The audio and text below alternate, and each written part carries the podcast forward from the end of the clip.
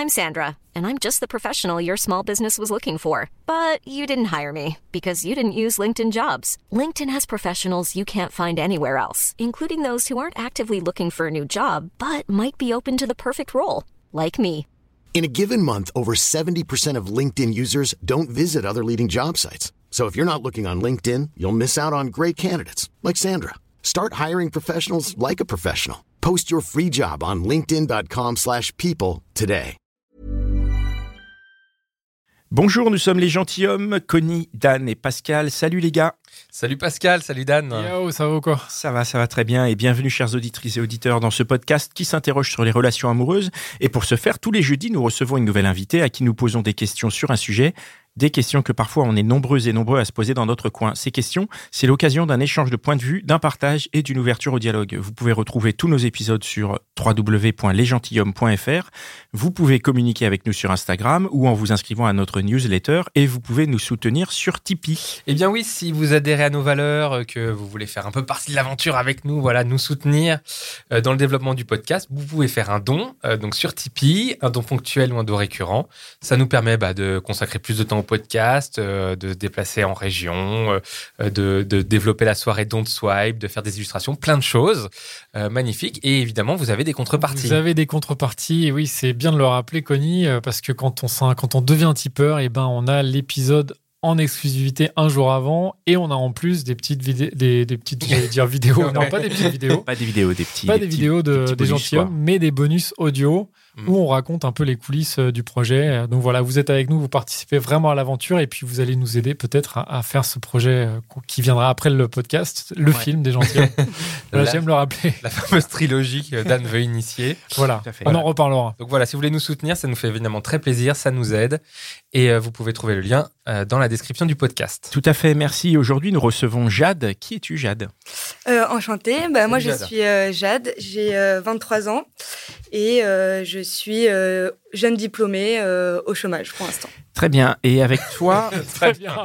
Bah oui, non, mais- C'est pas très bien. Mais elle a dit qu'elle était au chômage, la pauvre. Oui, bon, on, s'y fait au bout d'un moment. voilà, on sait, c'est, ça a des Mais avantages. c'est pas pour ça que tu as dit très bien. C'est pas pour ça que j'ai dit très bien, absolument. Euh, par contre, ce que je voulais dire, c'est que tu vas nous parler de vaginisme. Exactement, ouais. c'est- quoi le vaginisme? Alors, en fait, le vaginisme, euh, c'est des contractions involontaires euh, du vagin, enfin du périnée, du muscle périnéal, euh, et qui empêchent toute pénétration, donc que ce soit euh, rapport sexuel, tampon ou spéculum euh, pendant les, entretiens, pendant les examens euh, gynécologiques. Mhm. C'est c'est une maladie? Bah, pff, moi, j'aime pas trop appeler ça une maladie et je pense pas que ce soit vraiment une maladie comme euh, l'endométriose, par exemple. Mhm. Euh, mais c'est euh, problématique, on va dire. Enfin, ça, c'est pas très agréable, mais euh, ça se guérit, du coup. Enfin, j'aime pas trop dire ça non plus, mais en vrai, euh, moi, voilà, j'ai découvert ça en janvier dernier. Et là, aujourd'hui, euh, ça va déjà beaucoup mieux, quoi. T'as découvert ça, c'est-à-dire c'est- Bah, en fait, j'ai découvert ça. J'ai mis un mot dessus, on va dire. Parce qu'en fait, euh, depuis euh, que euh, depuis que j'ai mes règles, donc je pense que ça doit être au collège, euh, j'ai jamais pu mettre de tampon. C'était impossible, ça rentrait pas, c'était, ça me faisait trop mal, euh, à tel point que je devais même être au téléphone avec ma cousine euh, pour avoir un soutien un peu parce que j'y arrivais pas. Donc c'était horrible. Euh, pareil en seconde, première, j'ai fait ma première fois avec mon copain avec qui je suis restée pendant quatre ans et demi. On a mis techniquement six mois à la faire. C'est-à-dire que pendant six mois, ça ne rentrait pas en fait. C'était impossible. Ça me faisait horriblement mal.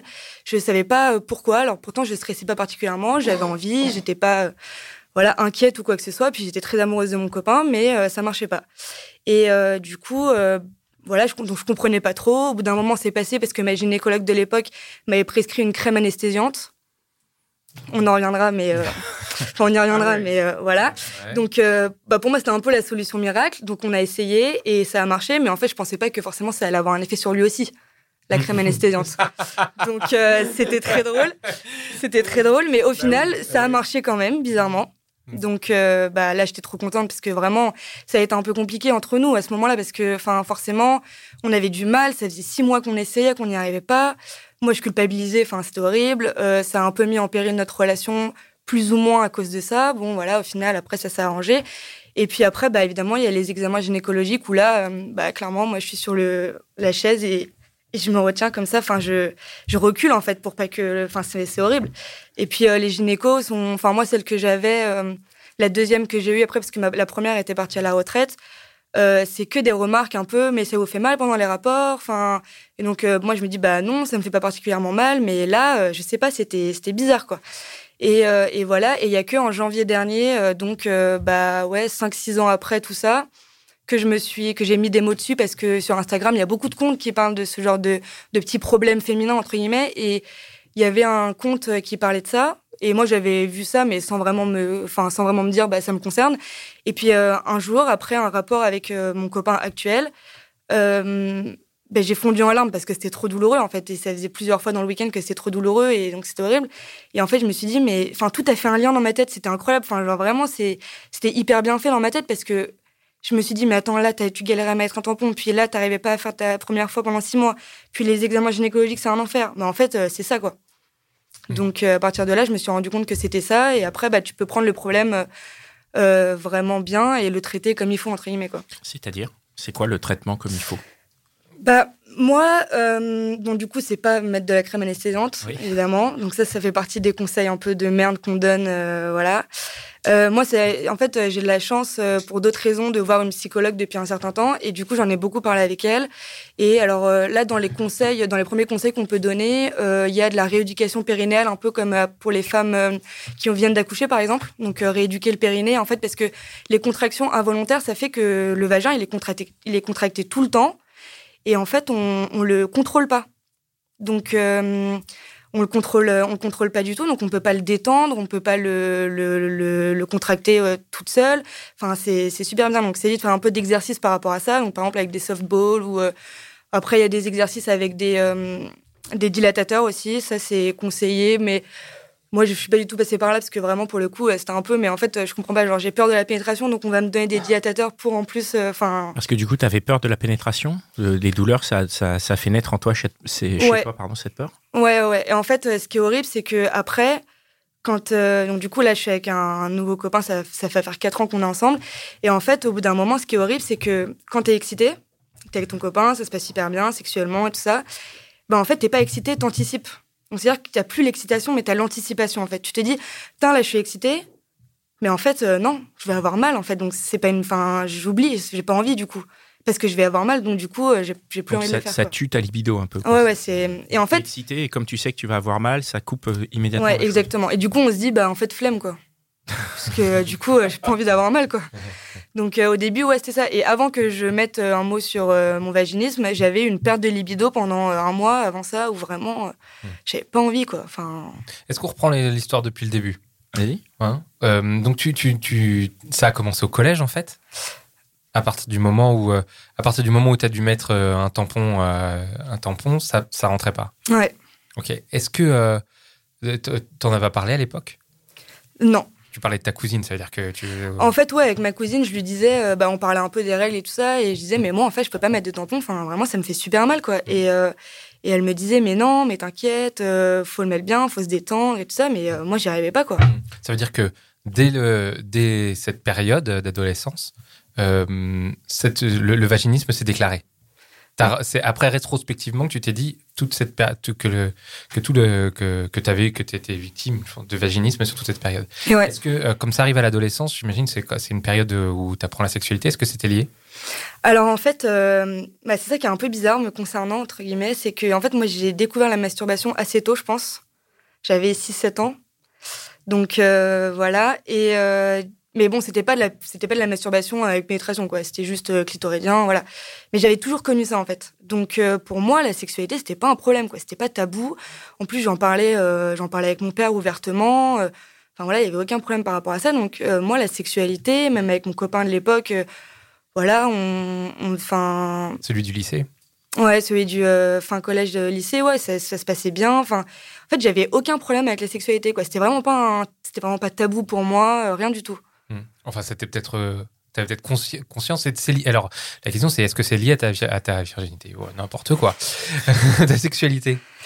Euh, Oui, si, c'est lié à la virginité, peut-être. D'ailleurs, c'est peut-être un lapsus qui est pas si con que ça. bah, en fait, euh, le vaginisme, euh, c'est, entièrement psychologique. Quoi qu'il arrive, en fait, c'est. euh, C'est pas du tout musculaire, puisque tu dis s'il y a une rééducation à faire sur le périnée et que tu contrôles pas, est-ce qu'il y a, y a pas du tout un aspect musculaire? Bah, en fait, si, mais parce que psychologiquement, il y a quelque chose qui bloque.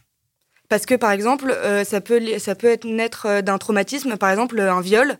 Bah forcément, après, euh, on va pas, enfin, inconsciemment, on veut pas de pénétration, donc le, ça va se contracter. En fait, c'est comme quand on se touche l'œil et que par réflexe, ça se, ça se ferme, quoi. C'est la même pas ton chose. cas, là.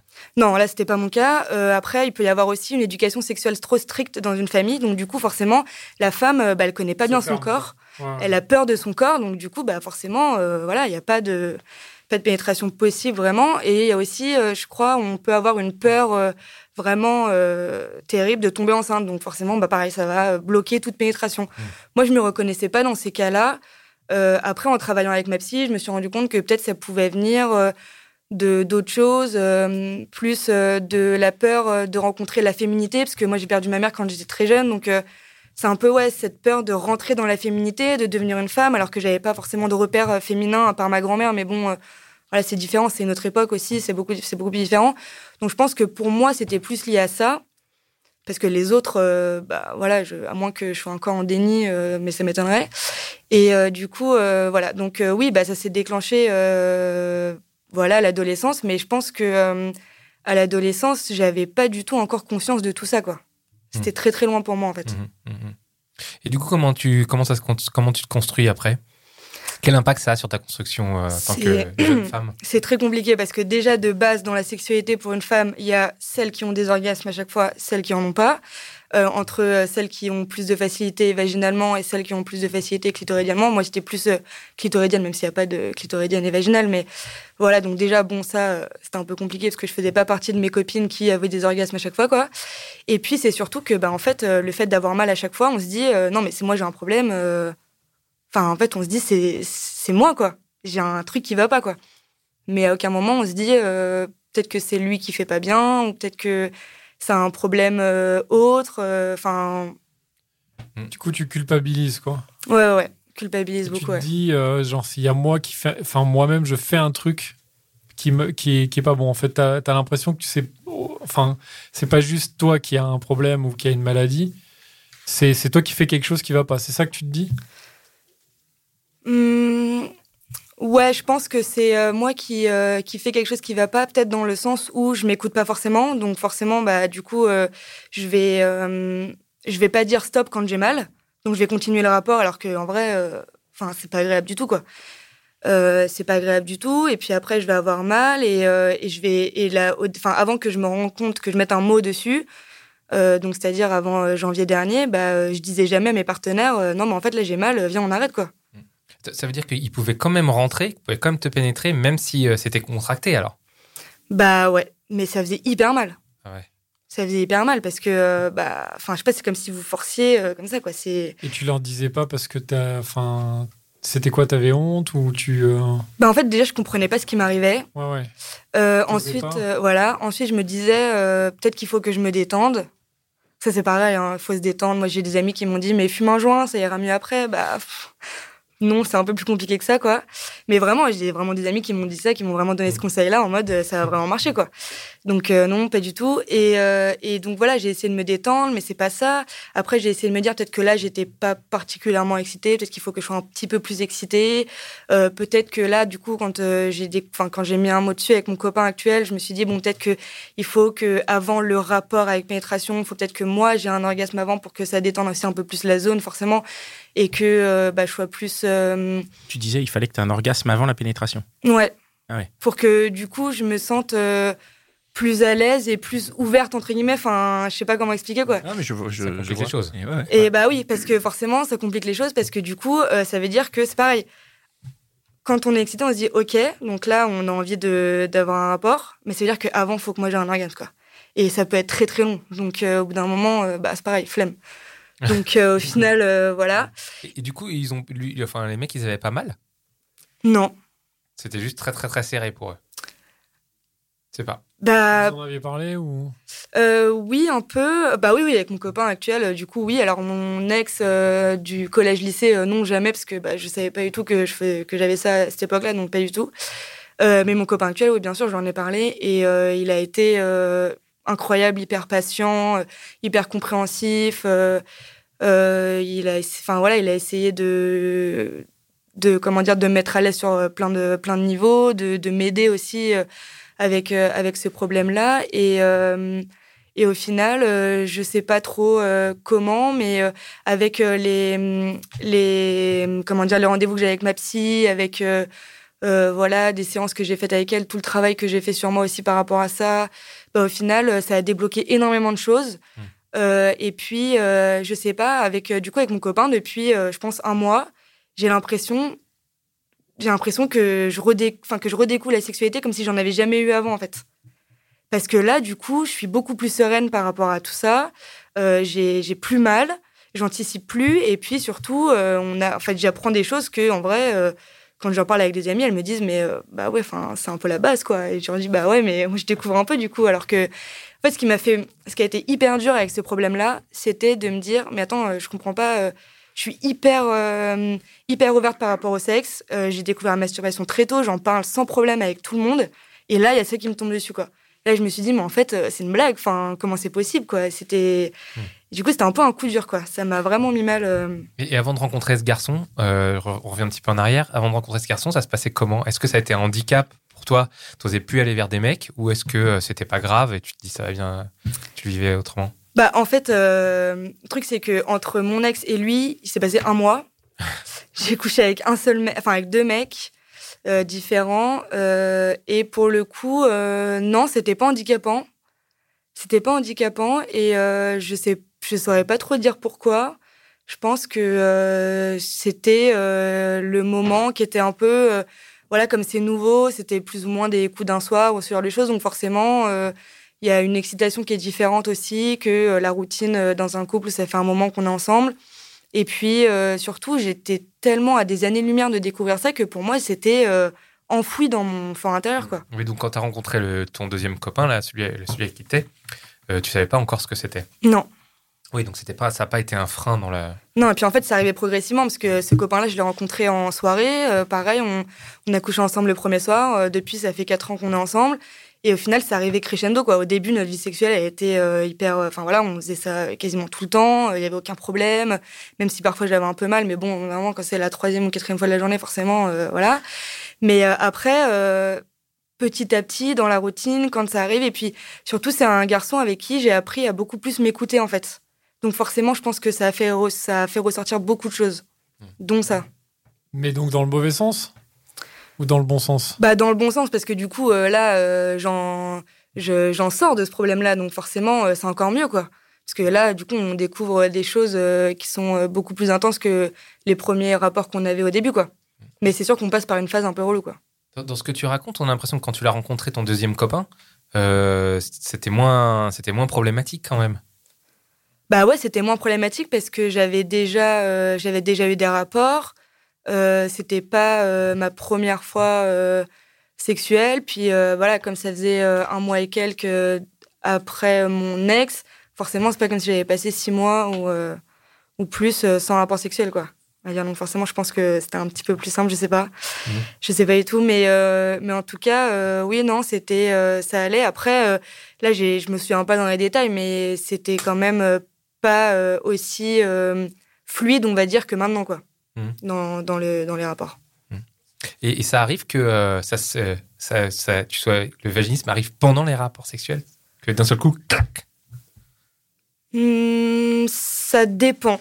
C'était pas clac le bon mot. hein. Ce bruit que tu as fait était assez angoissant. J'avoue. C'est plus se bloquer d'un. enfin, J'avoue. En fait, euh, ouais, ça, ça peut arriver. En fait, euh, soit ça m'arrive euh, au tout début de la pénétration, c'est-à-dire que c'est vraiment très douloureux. J'ai du mal, par exemple, même encore un peu aujourd'hui, j'ai besoin que ce soit moi qui contrôle euh, son entrée dans mon vagin, en fait. Donc, euh, Mhm. je mets ma main pour pas que, parce que en fait, je suis hyper vulnérable à cet endroit-là, et ce serait impossible pour moi. Euh, Enfin, ça va être un peu cru ce que je vais dire, mais d'écarter les jambes et de le laisser faire, quoi. Impossible. Donc, euh, je contrôle toujours un peu ça. Bon, là, un petit peu moins parce que voilà, ça va mieux par rapport à ça. Mais c'est vrai que parfois, pendant un rapport, il suffit, j'en sais rien, moi, que il y a un truc qui me stresse, une position qui soit pas, pas qui soit pas bien ou dans laquelle je suis pas confortable. Et oui, là, ça peut, ça peut me rebloquer ou en tout cas, ça peut être douloureux. Après, bon. Il reste ça- coincé alors? Non, non, non, Je ne sais pas. non, non, non, non, non, il reste pas coincé. C'est, c'est pas comme, mais c'est juste, ça me fait mal, quoi. Ouais. Ça me fait mal. C'est beaucoup. T'as Mm. déjà discuté avec d'autres euh, femmes qui avaient euh, ce même euh, problème, enfin cette même maladie? Je sais pas si on peut dire ça, mais Bah, en tout cas, ce problème-là, t'en as- et qui voilà, qui t'ont partagé ou J'en ai parlé avec une amie à moi parce que je lui avais raconté que moi j'avais ça. Et elle m'a dit, mais en fait, je crois que moi aussi. Du coup, on en a un peu parlé toutes les deux et euh, je lui ai dit, bah ouais, effectivement, peut-être que c'est ça aussi. Parce que pareil, elle avait les mêmes ouais. symptômes, entre guillemets, elle avait mal. euh. Ouais, pareil, elle avait du mal à mettre des. Enfin, je crois qu'elle met pas de tampon non plus. Euh, les examens gynécologiques aussi, c'est compliqué. Pareil, elle a du mal euh, pendant les rapports. Euh, après, j'en ai parlé avec euh, une autre amie à moi qui est beaucoup plus jeune et elle qui est en, qui est en train de faire euh, sa première fois. Et elle me dit, elle m'a- elle m'avait appelé justement pour me dire que euh, ça lui faisait mal et que elle comprenait pas trop pourquoi. Donc moi, je lui avais un peu, enfin, je lui avais déjà parlé de mon vaginisme, donc c'est pour ça qu'elle m'avait contacté. Mais après, je lui ai dit bon, voilà, après, faut pas non plus croire que tu fais tout de suite du vaginisme. Je veux dire, la première fois, ça fait quand même aussi mal, voilà. Donc, euh, faut voir avec le temps aussi comment ça se passe. Autrement, j'en ai jamais parlé avec des femmes qui en, a- enfin, qui en faisaient depuis un moment, qui euh, en étaient sorties et tout ça, sauf à travers euh, des podcasts, euh, des euh, vidéos, euh, voilà, mais jamais en vrai. Et, et- et par contre, j'ai l'impression que les, les, les gynécologues, non, ça n'existait pas pour eux. Alors en fait, c'est ça qui était super bizarre parce que j'ai eu deux gynécologues femmes. La première, donc, qui m'a qui m'a donné cette crème anesthésiante sans du tout me parler de, du potentiel vaginisme. Donc euh, avec euh, du recul, je me dis mais vraiment elle a osé quoi. Je veux dire, elle aurait pu m'en parler. Enfin, je veux dire c'est quand même quelque chose. euh, Et donc je sais pas si elle connaissait. Euh, ma là celle que j'ai euh, actuellement. euh, je pense que je vais changer parce que la dernière fois que je l'ai vue, elle m'a demandé quatre fois depuis combien de temps j'étais avec mon copain. Euh, le vaginisme, euh, je lui en avais parlé, mais euh, bon, je sais pas trop si elle avait compris ce que c'était parce que j'avais un autre problème euh, à côté et donc il fallait que, que je règle ça et elle m'avait prescrit, c'était une espèce de mycose, elle m'avait prescrit des, des ovules à rentrer en fait. Ce que je lui ai dit, mais je fais du Ah oui, vaginisme. c'est compliqué, quoi. donc à un moment donné, euh, et au final, bon, sur le moment, je- ça m'a un peu énervé, mais au final, ça m'a beaucoup aidé aussi au final parce que le fait de mettre ça euh, parce que c'est fallait en mettre euh, 10 jours d'affilée, je crois. Et le fait de, faire ça tous les soirs, bah ça éduque un peu finalement le, vagin et le périnée, et au moins ça ça t'apprend toi-même, parce que c'est ça le plus important, c'est d'apprendre à se dire quand tu touches cette zone-là, non, ça va pas faire mal. Et oui, ça va faire du bien. En fait, c'est ça qui, c'est tout ça le, le, le travail de rééducation à faire aussi. Euh, et après, du coup, j'ai revu un gynécologue euh, homme pour un autre problème, euh, un autre petit problème, euh, voilà. Donc euh, bon, j'avais un peu peur que ce soit un homme, mais bon, au final, je me suis dit, oh, fallait que je voie un gynéco, donc je me suis dit, voilà, vas-y. Et au final, lui, quand je lui ai dit que je faisais du vaginisme, il m'a, il a posé ses mains, il a dit, ok, donc vous faites du vaginisme. Et là, on en a parlé pendant 15 minutes. Ah oui, donc lui t'a expliqué, euh, Bah lui, il m'a il t'a posé des questions. raconté. Ouais. Exactement, en fait. Bon, déjà, de base, avant même euh, tout examen gynécologique, on a parlé 15-20 minutes euh, de plein de trucs. Il m'a demandé, euh, euh, voilà, si j'avais des antécédents, bon, comme d'habitude, euh, qui j'étais, euh, est-ce que j'avais des, est-ce que j'avais un copain, enfin, des questions juste pour apprendre à me connaître, en fait. Et juste me mettre en confiance et des questions normales, pas juste, ok, bon, bah, super, va sur la table, je t'examine et puis c'est Ouais, bon, quoi. ouais. Donc au final, euh, c'était euh, c'était trop bien. Et donc oui, là, il a pris ça au sérieux en fait. Il s'est dit, ok, elle fait du vaginisme, c'est pas rien quoi. Et ensuite, euh, il m'a il m'a demandé si si je voulais bien faire les examens qu'il fallait faire euh, habituels. Donc j'ai dit bah on va essayer parce qu'en vrai, ça faisait quand même un an que j'avais pas vu de gynéco, donc oui, il faut quand même les faire.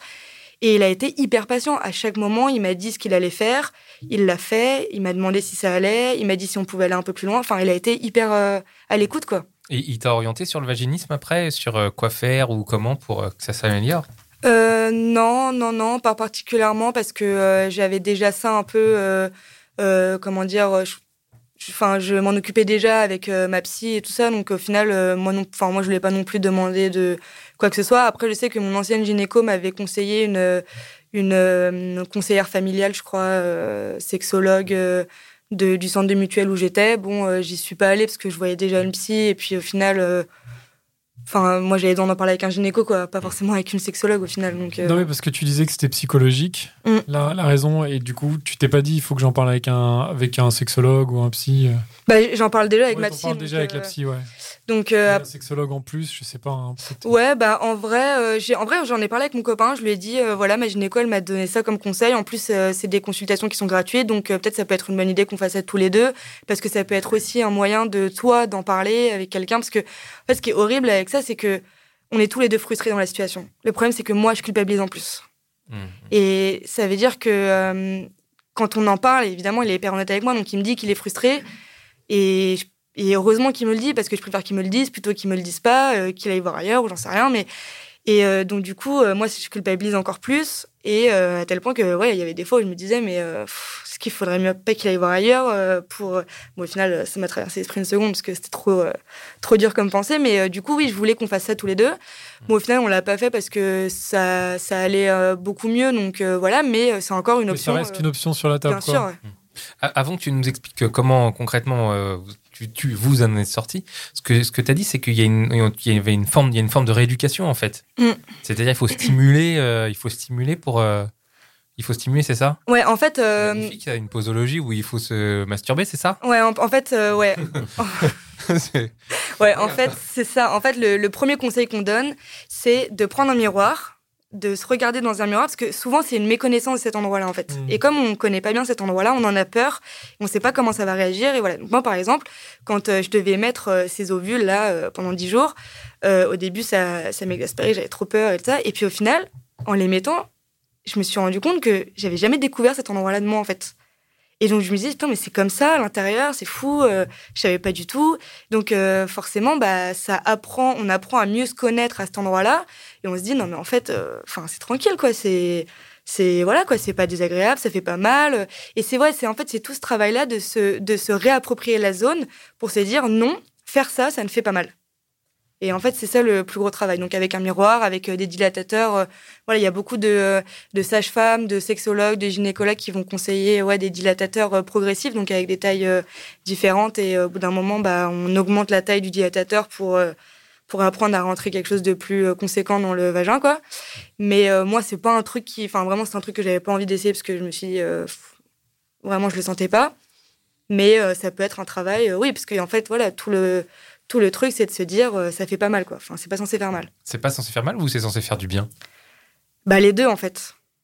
Les deux en fait. Mais surtout, euh, surtout arrêter d'anticiper, euh, arrêter d'anticiper la douleur à cet endroit-là quoi. Mhm. Donc du coup, comment ça se passe pour comment vous en sortez? Eh ben, euh, disons que euh, c'est beaucoup, beaucoup de communication déjà, parce que euh, euh, je sais que nous on en a énormément parlé, donc euh, parfois, bah, moi au début quand euh, quand j'ai mis un mot dessus, euh, à chaque fois que j'en parlais, enfin je pleurais, c'était automatique. Je pleurais euh, tout de suite parce que je m'en, en fait c'était un cercle vicieux quoi. Je m'en voulais, je culpabilisais.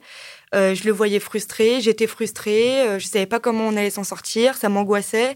À partir de ce moment-là, j'ai commencé aussi à faire euh, pas mal de crises d'angoisse euh, pour d'autres raisons, mais peut-être que c'était lié à ça.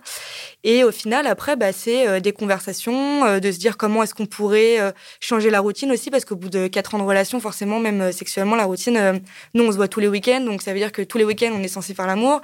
Sauf que parfois, bah, le week-end, t'as pas forcément envie, mais t'as envie le mercredi euh, dans la semaine, mais t'es pas avec lui, donc. euh, voilà, c'est relou. Donc c'est un peu, euh, voilà, euh, bousculer un peu toute cette routine.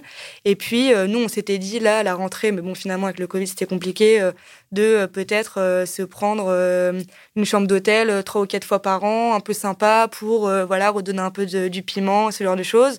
Et là, par exemple, pour Noël, on s'est acheté un calendrier de l'avant avec des sextoys ou des, euh, des jouets un peu comme ça, et, et ça permet de C'est cool ça. bah ouais, franchement, ça permet de, bah, de prendre le problème dans l'autre sens et Ouais. de, de jouer plus avec ça et de, d'enfin, justement, de retransformer ça en, en quelque chose qui fait du bien et pas euh, douleur, quoi. Et du coup, aujourd'hui, tu peux te dire que c'est derrière toi ou c'est pas encore derrière toi vraiment? Je pense que c'est juste derrière moi.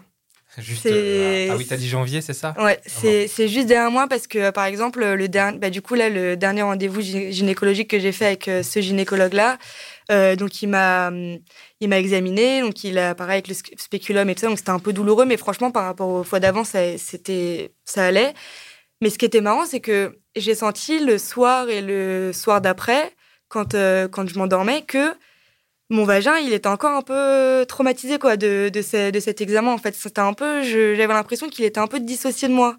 Et euh, du coup, bon bah voilà, après j'ai j'ai retravaillé un peu. Ça, ça peut être aussi hein, par de la respiration, par exemple. J'ai fait aussi pas mal d'exercices de, de respiration pour euh, pour reprendre le, le contrôle de, de ces contractions et, euh, et le recontrôler moi-même. Et puis après, bon bah voilà, ça allait mieux. Donc, disons que maintenant, si jamais j'ai d'autres épisodes comme ça un peu traumatiques, bah je peux réussir à reprendre le contrôle dessus en fait.